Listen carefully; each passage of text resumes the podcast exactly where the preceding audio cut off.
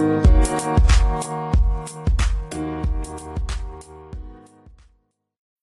When you need mealtime inspiration, it's worth shopping Kroger, where you'll find over 30,000 mouthwatering choices that excite your inner foodie. And no matter what tasty choice you make, you'll enjoy our everyday low prices, plus extra ways to save, like digital coupons worth over $600 each week. You can also save up to $1 off per gallon at the pump with fuel points. More savings and more inspiring flavors make shopping Kroger worth it every time. Kroger, fresh for everyone. Fuel restrictions apply.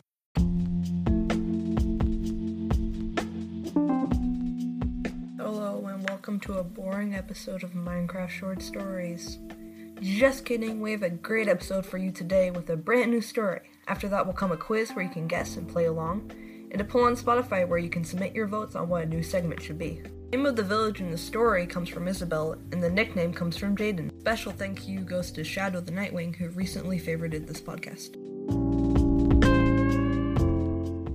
Where the story begins, some of the vocabulary used in this may not be familiar to you. If you didn't know, a paragon and a cabochon are both different words for gem.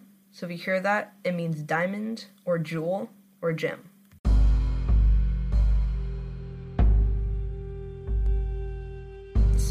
Chapter 1 Deep in the caves, in the mountains to the west of the village of Ellison Woods, known to the locals as New Pork City because of their pork business, lay a newly discovered cavern. This cavern had recently been unearthed by a small mining company called Alex's Mining and Excavating. This company was referred to the employees as gravel busters because they were always complaining of the pockets of gravel that came across in their work, which were tiring and annoying to dig through. One of these employees was named Mason. He was recently employed from the village nearby. On his first mining expedition, Mason was involved in the discovery. He was in a mining party with three others. They found sparse iron and no diamonds, and were bored and fatigued from the long day. The mining group took turns between mining, scouting, and examining for ores they had missed. The scouts were only employed if they found a cave system or met hostile mobs, in which case the scouts would be deployed to eradicate the hostile mobs. It was Mason's turn to look for ores, and so he followed the pickaxe wielding miners cutting through the stone. Mason tried to recall the names of the other miners. Two miners in front of me are Barnabas and Cole. One behind me is Frida. He smiled. Third day on the job, and he already learned nearly everybody's name. Frida used to be a master fighter, able to manipulate a sword as well as her own arm. She was talked about by the other miners in whispers. She retired 15 years ago and now works full time as a miner, who was always elected scout because of her skills. The whispers told of how Frida retired one day, with no warning. At the time was the climax of her skill, and could take down even the mighty Wither with her lightning reflexes and level headed composure. Then she just retired and gave it all up? It was speculated a rival had framed her or influenced someone to fire her. Nobody knew except Frida, and she avoided the subject like she would a creeper. Suddenly, Mason felt a coolness, a sharp breeze playing across his face in the stale tunnel atmosphere. The miners broke into the cave made the draft, loose rock tumbling away as the group stepped out of the tunnel. Frida going first, sword brandished. The cave was large, covered with dripstone. It was above the deep slate level, however, so it surprised Mason to see the whole cave was made of deep slate. The reason they had found no mining in was that, oddly, the point of entering was the only stone patch visible in the cave. It's almost as if the cave knew we were coming. It didn't want to scare us away, Mason thought. Eyes were drawn to the far right of the cave. The whole group, almost in unison, turned and saw the crystal. The shimmering diamond shaped gemstone glowed dimly in the large cavern. The brilliance seemed to suck in the light that was emitted and to put out more luminescence, making a seemingly infinite loop that gave the crystal a sense of power. The crystal itself was aquamarine, intermingled with swirling white and electric blue. Mason stepped towards it in a trance, and out of his peripheral vision saw the others doing the same. They approached the crystal, and as they drew near, they saw the light receding about into the paragon. Mason stumped on something with a crunch. He looked down. On the floor was a discarded pickaxe. Look around, he saw other remnants. A blade in the corner, a hoe to the right, a pick in front of them, and then Mason noticed the skull of a player resting by the podium of Deep Slate. Others have died here, Mason thought. They had been trying to get the crystal and died.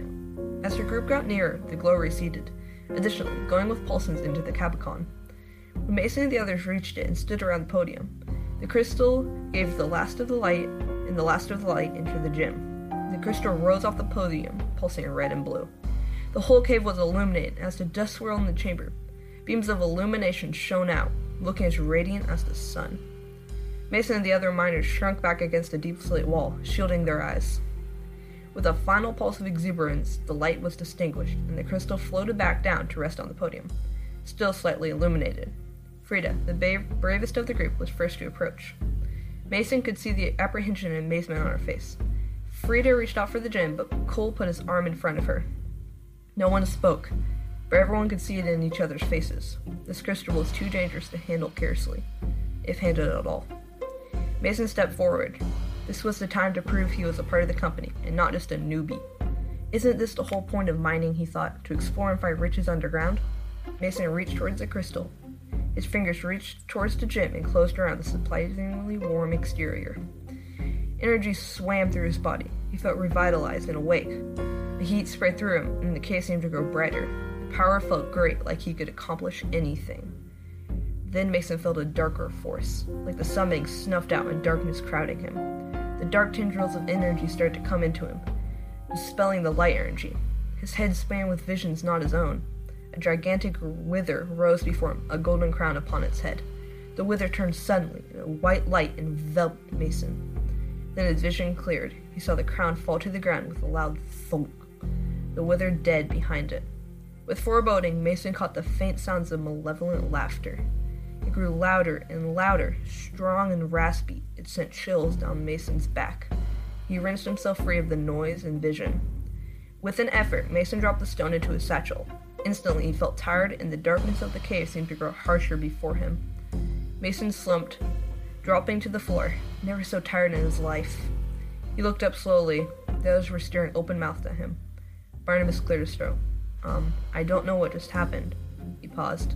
But you were glowing. The crystal was taken back to Alex's mining and excavating offices. The owner of AME, Alex, was excited about the crystal because it could help get the company afloat again. This company had recently been going bankrupt. She told Mason, who was carrying the crystal, to lock it up in the safe in her office, preserved for diamonds and gold brought back from underground. Mason put the crystal in the safe and closed the iron door. His shift was over after a congratulating pat on the back from some of the others. He walked out the office doors with a longing for the rejuvenating power of the crystal. On the way to his home in the village, stumbling and sliding down the steep mountain trail, the trail ran through a small oak forest, where the trail eventually leveled to a slight incline. A dead tree lay in the path in front of him. The wind must have pushed it over today, as he was underground. He walked around the oak into the small ways into the forest. It was sunset, and the sky grew dim. Looking around, he saw that the light from the canopy path was not visible anymore. He was lost in the woods. Chapter 2 Mason stumbled in the dark, hands in front of him. He hit a tree and was knocked down. He stood back up, a bump starting on his forehead. Looking around through the receding light, he caught sights of a small light through the tree distance.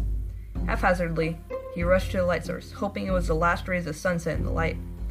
Breaking through into the clearing where he had seen the last light source from, he ran into the wood wall of a small cabin with a lantern hanging from the eave of the porch. When he stumbled back up, he saw the cabin was decrepit and looked uninhabited. Mason leaned against the cabin wall, his head pounding painfully. A zombie moaned. Mason saw the stumbling, rotting creature walk slowly and clumsily out from the trees. Mason started toward the cabin door, knowing he could not swerve attack from the beast. With a pull, Mason opened the stuck door and emitted a long creak. On the inside was a middle sized room with one door leading off to another. The floor was covered in dirt and ragged carpet and looked to be untouched. Pieces of torn paper were scattered around, and what looked like a caved in furnace sat in the corner. Vines covered the wall, and a chicken pecked up seeds on the floor in front of Mason. He skirted around the chicken and headed towards the door on the other side of the room, looking for a place to sleep the night away. He reached towards the door and grabbed the doorknob.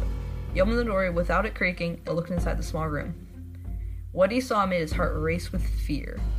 The room was newer and cleaner, and it was obviously in use. But that's not what made Mason's heart race. On the wall was a picture of AME, the crystal, his mind group, and most frightening of all, his face looking out from the wall.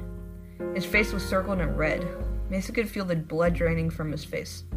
Who had taken these pictures? Why were there so many pictures of him? As if any trance, he walked towards the wall with the pictures. With a start, he saw a picture of him putting the crystal into the locker.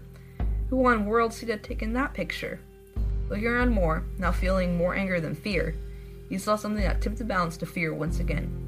It was him in the cave. They had found the crystal. He was indeed glowing as he held the smooth gem. Someone had been in there with them. Mason had to show the others the AME. He started tearing photos off the wall. Mason heard the cabin door open with a long creak, yet heard when he opened it. Mason felt more terror rack his system. He turned urgently from side to side, looking for a way out. There, a window, the glass missing or broken long ago. The doorknob for this room turned. Mason lunged for the window and grabbed the rim. He pulled himself up as the door opened slowly and bolted out the window. He landed on his stomach and wanted to scream. Thankfully, the impact had knocked the air out, so all he could do was to utter a muffled gasp. The moon was reaching the other side of the sky, and the threat of zombies was fortunately not added to his difficulties. Mason could hear rummaging in the room he had just escaped from, and a hoarse, raspy voice spoke.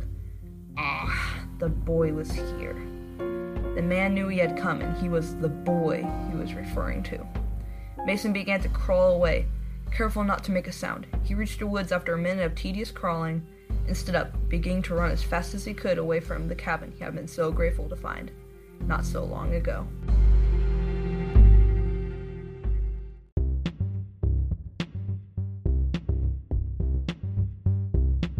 It's time for a quiz. I chose one of the hardest Minecraft questions I could find, and that question is What Minecraft creature is depicted on red chiseled sandstone?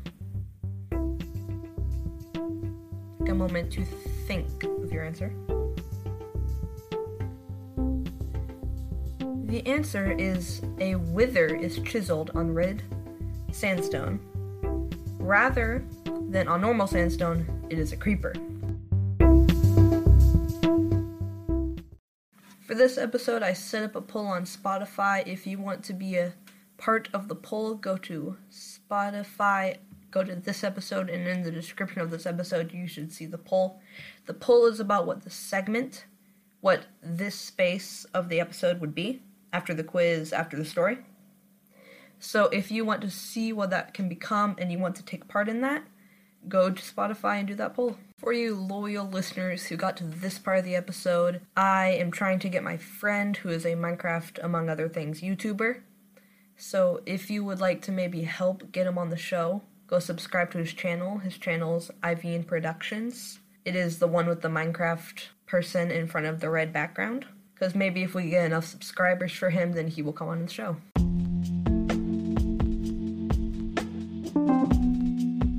Thank you all for listening.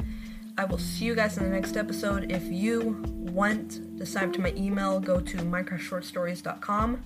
The link is in the description.